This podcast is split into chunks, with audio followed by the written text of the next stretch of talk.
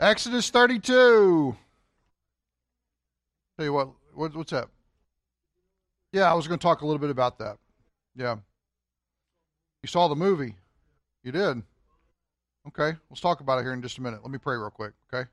Let me pray for us, and we're going to talk about something interesting here. Father, thank you for our time together.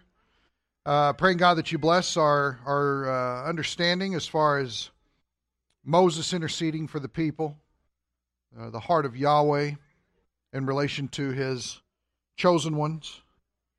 And uh, Father, especially uh, as we see discipline meted out and um, asking, Lord, for a greater understanding of your person and your character in the midst of all of this. Um, discipline is never pleasant to the one who's being disciplined, uh, but we are told in Hebrews that later on it yields a fruitful harvest. Uh, and Lord, that is the promise that we've been waiting for um, to the end when all of Israel will be saved. So, Father, help us uh, in this time. We pray it in Jesus' name. Amen. There's a, a movie that is out, special selection showing in theaters. I think the next one is um, the 19th, is what it is. I think the closest place to go see it is Manitowoc. And what's the name of it? The Moses Controversy? Something like that. Pattern of Evidence is the um, main title, and I think the Moses Controversy is the specialized film. Uh, Steve went and saw it yesterday. And, and what did you think of it? What was it? Was it okay? Okay. Okay. Okay. So now is the film coming against the arguments that try to disprove the Bible, or is it for? Okay. Hmm. Okay. Okay. So Steve is saying that this movie, the Moses controversy, is uh, talking about uh, the probabilities of God getting involved in history and allowing for Moses to write the first five books of the Old Testament. For those of you that don't know, the first five books of the Old Testament are the most criticized uh, of, of any of, of any piece of literature I've ever seen in my life, trying to discredit it. And this is what comes from a school that's known as you've maybe heard of it, higher criticism. Has anybody heard of higher criticism? Okay. Uh, I've talked with you guys about the four volume set called The Fundamentals. Everybody remember we talked about that? In 1917, when this came out, and it was actually funded by two Christian businessmen because they were seeing liberalism starting to come into Orthodox Christianity and trying to get it off of the foundation of the Bible as being inspired and inerrant. Well, volume one, uh, chapter one, talk number one is what is higher criticism? and it deals with the history of higher criticism and how all these people have formulated these ideas as to why Moses could have never possibly have written the first five books of the Old Testament. And so their argument is is yes he did uh, uh, and they and they go through and they talk about all the schools the German school the British American uh, schools that were working together in higher criticism, which actually ended up being more conservative. Has anybody ever heard of Wellhausian liberalism? Anybody ever heard of that? Wow. Okay, great. Well, these are all really nerdy things. Uh, uh, there's this belief, and Deuteronomy is one of the major players too. There's this belief by a guy named Wellhausen that he came out with. Uh, he popularized what's called the JDEP theory. Has anybody ever heard of that? JDEP? Okay, the idea is is that there's no way that Genesis could have been written by Moses. It was actually written way closer to the time of Jesus. And there's no way that Deuteronomy could have been written at the time that it was, especially. It had to have been way further up past the time of the kings. And the reason why they say this is because there was a period of time in the history of Israel where the law was gone. Nobody was abiding by it. And by one priest sorting through the temple, he actually came across the documentation of the law of God and brought it to light to King Josiah at that time. Well, this changed everything as far as the culture uh, uh, that Israel was concerned with. And, and, it flipped everything, and they actually had a period of revival because they were obeying God's word again. Well, Wellhausen came in and said, no, whenever they found that, they actually, at that time, that's when they wrote Deuteronomy. It wasn't written at the time of Moses, right before they crossed over. One of the big reasons why they give it is because the last chapter of Deuteronomy documents Moses' death. How could Moses have documented his own death? Now, real quick, who succeeded Moses? Joshua. Is there anything to say that Joshua couldn't have grabbed this and filled that in? Because he wrote Joshua. Everybody see that? So it's important for us to see how those things flow together. So liberal scholars for years, it's not a new thing that people have been dealing with, for years have been trying to come against this idea of attacking the, the veracity and integrity of the Bible. Uh, and, guys, it just doesn't float. Some of you have, have, have purchased copies of the fundamentals set. I encourage you to read them. You have to read them a little slow. It's a little heady reading, uh, but, but it's not anything that you can't handle. Uh, it's not anything that's not vitally important to understand about how people want to attack the Bible. And, and, man, I'm seeing this all the time. Just real quick, let me draw attention to this. She's going to hate this. This is my friend Elizabeth, right here. Uh, Elizabeth Elizabeth uh, was a member for years at the church I came from, and she lives in Nashville now, and she's up visiting for this weekend. We have friends, numerous friends that we served with, prayed with, worshiped with, studied with, that have just fallen off the face of the earth as far as their relationship with Christ is concerned. And by and large, all the time, and correct me if I'm wrong, one of the biggest things that ends up happening is is they are trying to find ways to disprove the scriptures. Am I right? Every time. And here's the reason why. Because you have to deal with the Bible. You have to. And you either have to accept it that it is the written word for what it says and it really is God speaking into history, or you have to find some way to discredit it and dismantle it and rationalize it and get it away from you so that you no longer are experiencing conviction for your sin and the fact that you're answerable to a creator. Every time. Every time. Conviction looks like apathy. That's what it looks like. It looks like uh, hatred. It looks like anger. And it all comes down to this book. Anybody ever got upset about Cinderella lately? Why is that? Because it's not true. It's a story. But has anybody noticed that when you find an atheist and you want to talk to them about the truth of God's word, they are livid. They are lit up. A lot of them actually become violent. Have you ever noticed that? Well, if God's not real and it's just a book, why are you so upset?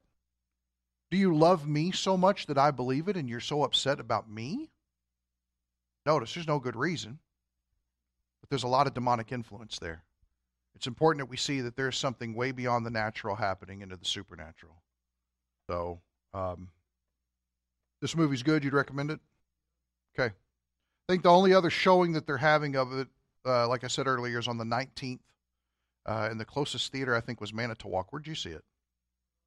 Okay, so they were playing it there. They might be playing it again. I didn't see it on the website that that was a place they were playing it, but maybe they'll pray, play it in Sun Prairie again. But if you're interested, I think it's called the Moses uh, controversy, and the the the the heading, the, the the main title of the series, I think that they're trying to put out is called Pattern of Evidence, is what it is. So if you're interested, you can.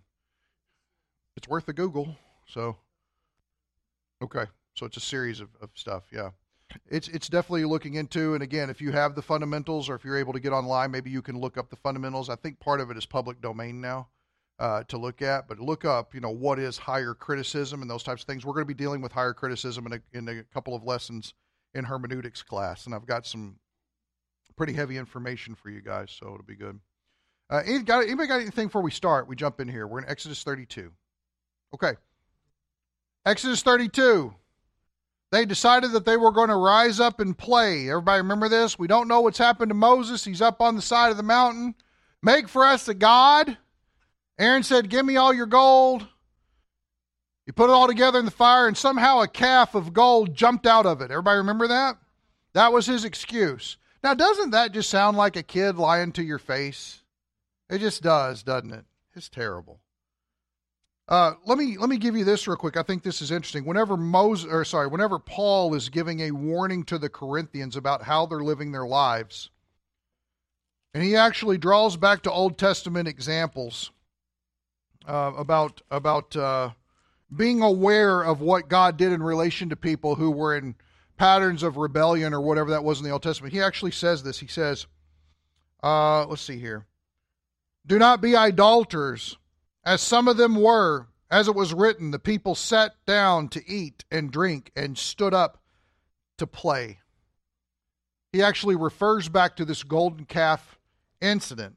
And real quick, if you look at verse 25, Exodus 32 25, now when Moses saw the people were out of control, anybody got a different translation than the NASB? What do you have, Bobby? Running wild. It sounds like Florida, doesn't it? It we're coming up on spring break weekend. Were the people of Israel on spring break? Is that the problem here? Pretty much is what it was. Anybody else got a different translation? They're what? Broken loose. That sounds like cattle, doesn't it? Broken loose. Anybody got the King James? King James translation says they were naked, is the idea. They were, for some reason, the Bible always wants to associate together, to tie together the idea of eating and drinking, and probably drinking way too much and eating way too much, and then all of a sudden everybody wants to start taking their clothes off. I don't know why this was the way people did things in the Middle East, but it got them in a lot of trouble. And let's be honest, guys, our culture today is not any different. It's not. And that doesn't just happen in Madison, but not here. Let's be honest, guys. I mean, people, if it's if it's not us doing it ourselves, it's us clicking on it on the internet. I mean, it's everywhere now. People getting involved in all that stuff. What's that? Mount Olympus? Go to Mount Olympus. Well, they're swimming. So we'll give them a pass. But, so notice they're out of control. For Aaron had let them get out of control to be a derision among their enemies. What is a derision? Good grief. What, what a good word. We got shame. Wow. What does that mean? Do we know? What does that mean? I mean, think about it. Moses is gone. Everybody starts going crazy after 40 days. We're worshiping this golden calf. We're dancing around. We're eating all kinds of fun stuff. We're drinking all kinds of fun stuff. Hey, everybody's losing their clothes. What in the world's going on here? And notice what it says here. They got out. Aaron let them get out of control. He was supposed to watch to be a derision among their enemies. What does that mean? What's it? What's that? Say yours, Bobby. They were a laughing stock. They're acting like us. Mockery is the idea. Remember, go ahead. And mock them. Yeah. I left my phone in my office. There is a, if you have Netflix, there is a documentary on Netflix. Uh, it's narrated by uh, Helena Bonham Carter. And uh, Night Will Fall, I think it's what it's called, maybe. And what it was was it was a documentary of whenever the Americans uh, and, and the British went into the Nazi camps at the end of World War II and that they were filtering through all of the gas chambers and the ditches of bodies and those types of things. And they were actually putting the Nazis to work to help take care of the dead. And it is a sad scene. Uh, they actually hired Stanley Kubrick to come in and, and, and do some of the film work and directing of it. And they were putting it all together in order to show to the to uh, uh, America and to England about what had actually been going on over there so that they would have some sort of, sort of sober realization of how serious uh, the persecution and stuff was, and then all of a sudden somebody put it on a shelf, and it wasn't dug out until a few years ago. Uh, it was cleaned up a little bit, added some narration over the top of it, and, and now it's about an hour and a half long, an hour and 20 minutes long. Uh, you need a strong stomach to watch it. But I tell you what, it, it, it's, it, it's incredible to see um, the fierce capacity of evil that a human being has. Jamie, what are you? It's on Prime too. So if you have Amazon Prime, you can watch it on Prime Video. Uh, uh, it's called Night Will Fall. Is that correct? Night Will Fall. Yeah. If you want to watch it, it's it's very interesting, and, and I think it's even got some documentary section on it. Will tell you how the movie finally came to completion because the army used to hire guys that would come in and all they did was film. Uh, they were considered officers in the military, but they carried around a camera, and that's what they did. So it's it's it's um, it's heartbreaking to see some of that stuff. Uh, so the idea, the, the the whole idea here is the fact that they become a derision to their enemies. Remember, Yahweh's great exercise of His power was flipping Egypt like a pancake. Egypt dominated everything, and in comes Yahweh. I mean, think about it. Moses comes back. He's got this staff, and he's looking all weird. Yahweh says, Let my people go. And you know, Pharaoh was like, Who is this guy? What in the world does he think that he's doing? Marching in here and demanding the release of everybody who's giving us an excellent life. No, we're not going to let these people go. And next thing you know, God starts dismantling every one of their little g gods. And then he sets the people free. So, having set them free and leading them out, now has it come to this?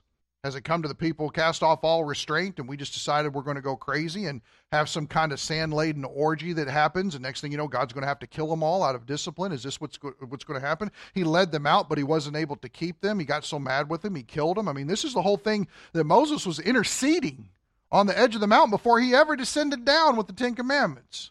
And remember, he broke them. Yes? Everybody remember that? Breaking the conditional covenant. If you will obey me, then I will provide for you. That's what made it different from the Abrahamic covenant. He ground up what they worship, put it in the water, and made them all drink it.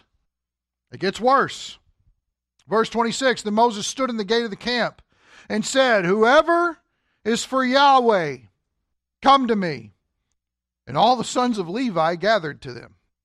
Now, here's the mistake we may make if we were reading this we would think that he makes this announcement and the only people of the of the tribes of Israel that responded were the house of Levi. That's not the idea. Who's the Messiah come through? Judah, okay? So let's let's not let our minds go, "Oh my gosh, only the Levites responded. What in the world's going to happen to all the rest of people?" No. He called for this and then the Levites, as the priests unto God, came alongside him because they were going to mete out the execution that had been demanded because of people who loved their idolatry more than they did Yahweh. So the Levites are stepping up with execution in mind for the people who wanted to stay in their wayward sin and their idolatry and not repent and instead return to Yahweh. It's not that they're the only tribe that responded. Look at verse 27. He said to them, Thus says Yahweh, the Elohim of Israel. Every man of you put his sword upon his thigh and go back and forth from gate to gate in the camp. Does anybody know what that means? Go back and forth from gate to gate in the camp. It's the idea of checking over here, then checking over here, coming over here to see what's going on. It's, it's the idea of filtering through. And what you're searching for are people who are committed to this idolatry and you're searching for people who are genuinely sorrowful and repentant because of what has happened, and instead of crying out for Yahweh to deliver them from the situation. This idea also happened in Ezekiel chapter 6. Uh, uh, Ezekiel actually calls uh, executioners together.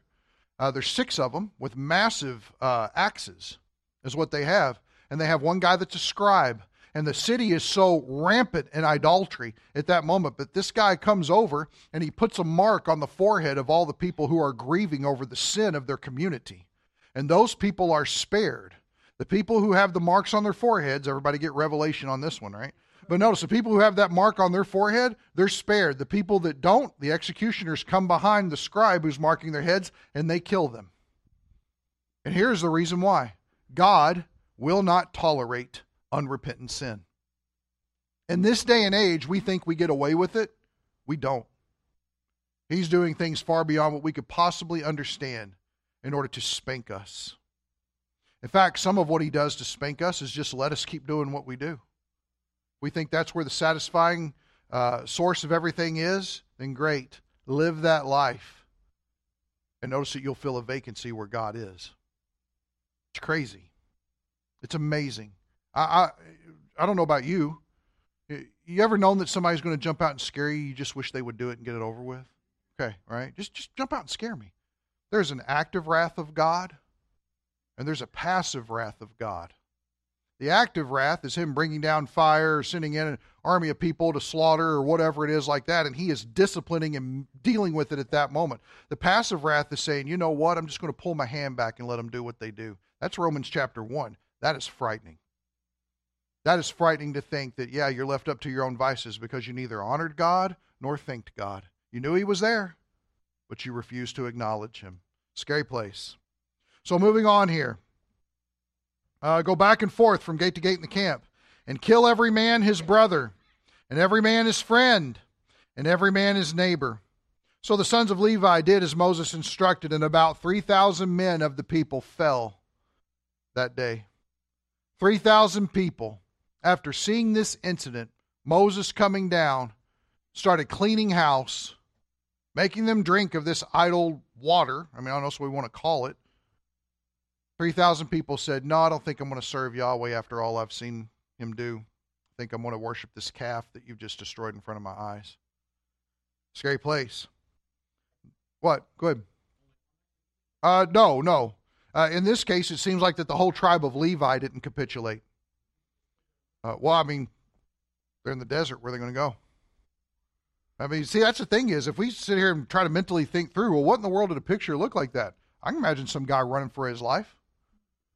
But can you imagine clinging to a false god so much that you're running for your life that you don't get killed? It seems like the, the reasonable thing would be stop, repent, and worship Yahweh and realize that whatever you're holding to be true is garbage in His sight, you know? But is that not the hard heartedness of people? I would much rather run away and risk the possibility of getting killed to hold fast to something that is significantly less than the Lord of glory. I don't know. Probably about 2 million people. Yeah. Only 3,000 died because they refused to repent from their idolatry. Uh, it sounds like when Moses came down and started laying everybody straight, there was a lot of repentance that was going on. But the people who persisted after that opportunity, those are the people that were executed. In fact, it seems to be that there might have been more that weren't readily evident as they were going back and forth through the camp. We'll see that at the end of this. Notice what it says, verse 29. Then Moses said, Dedicate yourselves, excuse me, dedicate yourselves today to Yahweh. Anybody got something different besides dedicate? Consecrate, set apart, pursue holiness. I don't know about you, but I'll go ahead and make this parallel. I think the American church has got a massive holiness problem. I don't think we have a clue what it is to truly commune with God. I think we're so scared to death to talk about God's active experience and activity in our lives because we're afraid we're going to become charismatic if we do. And that fear of the supernatural actively working in our life hinders us from depending on Him to be the difference. He's the same God who spoke the world into existence. We haven't changed God somewhere along the way. He's the same God that wants to be intimately involved and to do amazing things to where we step back and we say, There's no way this could have happened except God was working through me. Consecrate yourselves. Let me ask you a question. What today would it look like for the church to consecrate itself. Now, we're talking about people that are already fully accepted because the blood of Jesus has bought them full and free in salvation. So they're already justified. But when we talk about the word sanctification, it's from the Greek word hagios. It's the same idea where we get holy from, setting yourself apart. Notice that Moses is calling these people consecrate yourselves, set yourselves apart. What does it look like today for the church to set themselves apart? Homeschooling. Oh, Lord. Oh, Lord Jesus. Not being involved in silly arguments, and she dared say politically. Not being involved in silly arguments. You ever notice there's a bunch of junk that takes up our time? You ever sit down with the junk and you were amazed at how much time went by? Guess what? Get rid of the junk. How do you know you need to get rid of it? Because it's junk. See what I'm saying? We know. It's not like we don't know. What does it look like for the church to consecrate itself? What does it look like for a pursuit of personal holiness? This was something that was desperately on the heart of A.W. Tozer all the way up until his dying day. And he's got some lordship, you need to commit yourself to Jesus kind of things going on there. Uh, lordship salvation is completely wrong. Lordship sanctification is everything the Bible preaches that we would come to the recognition that God's word is so true that Jesus needs to be Lord of our lives and daily practice all the time, moment by moment. Yes, absolutely. Not to be saved, but because we already are saved and God desires to do God things through us. So we're talking about the progression. What does it look like for the church to consecrate itself? Why don't we want to answer this question? Because we might have to do it. Let's be honest. And, and, and if I'm if I'm wrong here, say you're wrong, okay? Could it be the reason why sometimes we don't want to readily answer this question is because we're afraid we're going to have to do it? Why are we so scared that God would ask something of us? I mean, is it because he's mean? Failure? If we're trusting God in it, we're not failing, are we? Yeah. How many people did Jeremiah win to the Lord in his ministry? Anybody know? Zero. None.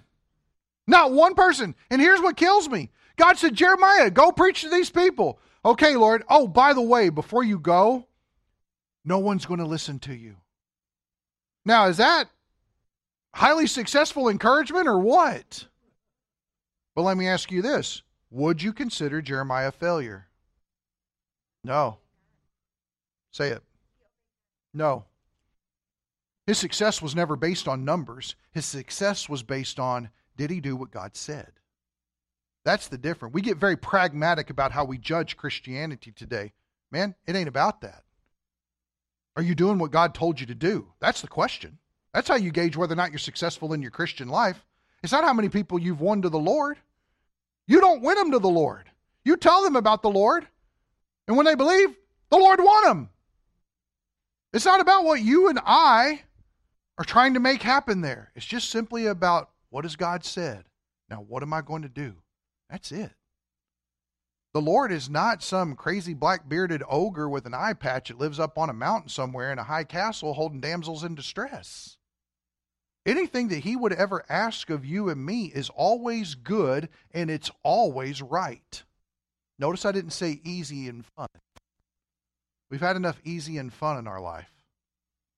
I'm talking about things that are good and right. What does it look like for the church to consecrate itself? If God is calling Israel, now you've gone through this bout of horrible sin, this is awful, consecrate yourselves to me. Obedience, yes, that is the that is a very general umbrella, but you are correct. Okay? Right. Until Chuck brought up a good point. He said, in this day and age, what seems to be the problem is there's no motiv- motivation from the Spirit. We're not submitting ourselves in a position of saying, Lord, use me. Because all of a sudden it doesn't become about the grocery list of whether or not I'm loving my neighbor as myself and whether or not any uh, uh, idle talk or coarse jesting is coming out of my mouth and whether or not I'm stealing anything and instead use my hands to do things that are work, you know, worthwhile and edifying for other people like that. And we have like a laundry list in Paul's letters about what is good and what is bad and what we keep and what we don't keep. And all of a sudden we're like this all the time in our Christian life. You know what that's called? Fleshly. Fleshly living. That's legalism. Trying to be accepted. Yes, not fearing trying to tell somebody. Sure. Sure. Sure. Fear. Yeah. Fear. Getting fired. How do we deal with that? Notice we're just talking about basic obedience things. How do we deal with fear? Did God give us a spirit of fear? Okay, so we all need to go cliff jumping or something? I'm egging you on. Let me ask you a question. Do you believe what God's really said? Okay. 2 Timothy 1 7, God has not given us a spirit of timidity, but of what? Power? Hold it, stop. Power? We really believe that? Where's the power come from? The Spirit. Notice that. Not from us. Because what do we do? Lord, there's no way I could share with my friends. I guarantee you the Lord's going, You're right. You can't. But I can through you. Exactly. Exactly. Exactly. Yes. And here's what you, here's what you find. You don't have to force it either. You don't have to force it. You, probably none of you are going to know this. Maybe some of you that are younger. Anybody ever heard of a band called Sunny Day Real Estate? Anybody ever heard this band? They're from Seattle. Okay. I went to go see them years ago year 2000, okay? And the band had broke up for a little while because the, the lead singer became a Christian. And so they broke up for a little bit, and then they got back together and decided they're going to play some shows. Well, me, whenever I would go to a show, I would always, after I had my ticket, I would walk around back of the venue and see if I could talk to anybody coming out and then going to the bus. So I have this picture, skinny little me, my hair is all dyed black, goatee going on like this, got my coat on. And I'm sitting there with the with the the lead singer, and I was talking to him, and uh, and, and, and I felt like I needed to force something with him. He's already a believer. I felt like I needed to force something. I said, "So, how's how's that Christian thing going?" Awkward. Not spirit led at all. Why did I even need to bring it up at that point? For some reason, I'm forcing myself into a conversation like that. And you could tell he looked at me, he's like, it's going really good. You know, but it was just like, wow, dude, you're weird. Sometimes the reason why people think that we're weird is because we bring that weirdness on ourselves. We so pressure ourselves, I've got to say something about Jesus before it ends. Bless you. We've got a guy that's doing community service here at the church right now. Uh, he's got 40 hours to work off. He's already worked off about 10 hours of his community service here doing things. His name's Robert. And I'm just waiting for the door to open for the gospel, not trying to force it. You know, told him, you know, I don't want you in church. Don't be here unless you want to be here. You know, because I know any demands that I put on him are going to overshadow the grace of the gospel that fully accepts him if he believes in Christ. So you wait for that opportunity. You pray for the opportunity. You're asking for God to open the doors. You're letting God do the work. And then my prayer after that is always, and Lord, give me the smart sense to see when you're opening the doors. Because sometimes the doors are wide open. I'm just like, sure is a nice day out, right? And I miss it. I miss the opportunity. So, yeah, don't get down on yourself. It's hard. Hmm? Absolutely. We don't save people, God saves people. Hmm? Mm-hmm. Yeah. Everybody needs it. We got kids that are contemplating suicide all the time. We got people that are overdosing on drugs. They're all looking for fulfillment somewhere. But for some reason, the church has given such a bad name to Jesus' grace. It's almost like we got a lot of makeup work to do so that people realize, well, we're not like that. How many of you at one point in your life ever went to a church that you didn't want to invite people to? Oh, yeah, you should go to church over there. Yeah, we've all been in that situation. How'd the church get like that? We're all reading from the same Bible. How did we all get in that boat? Everybody see how messed up everything has become? It really has. And I guarantee you a lot of it's because we try to put our hands all over our Christianity instead of trusting Jesus. Somebody came up and talked to me a little bit ago. They said, Man, I just keep falling into this sin, this situation. What do I do? I said, Stop trying. Stop trying to be a better person. Stop. We will never be better people. We do not have the power in ourselves to be better people. The only way we become better people is Christ in us, the hope of glory. It's not, well, do better with your flesh and make sure you're not acting like that. And, well, you don't want to say those words. That is a schizophrenic living. Jesus, if Jesus is everything that we need, then guess what? He can be everything we need living life. Everything. Everything. We just need to believe him. Get out of his way. Trust that he's going to do it. Put our thoughts on Jesus and not how we're doing or how we're not doing or if we treated that person right or if we didn't treat that. We get so worried about being Christian that we don't realize that we are Christian. You see what I'm saying? It's almost like it's a it's a mask we've got to put on and act a certain way for sometimes. It's it's not. Our Savior's powerful enough to do that. He's given us everything we need to do that. That's a good conversation, but let's go back. What does it look like for the church to consecrate itself? Church needs a healthy fear of the Lord. Man, that's a good answer. Good answer. We're actually out of time. I want to keep talking about this. There ain't no Packers game. We can keep talking about it, right?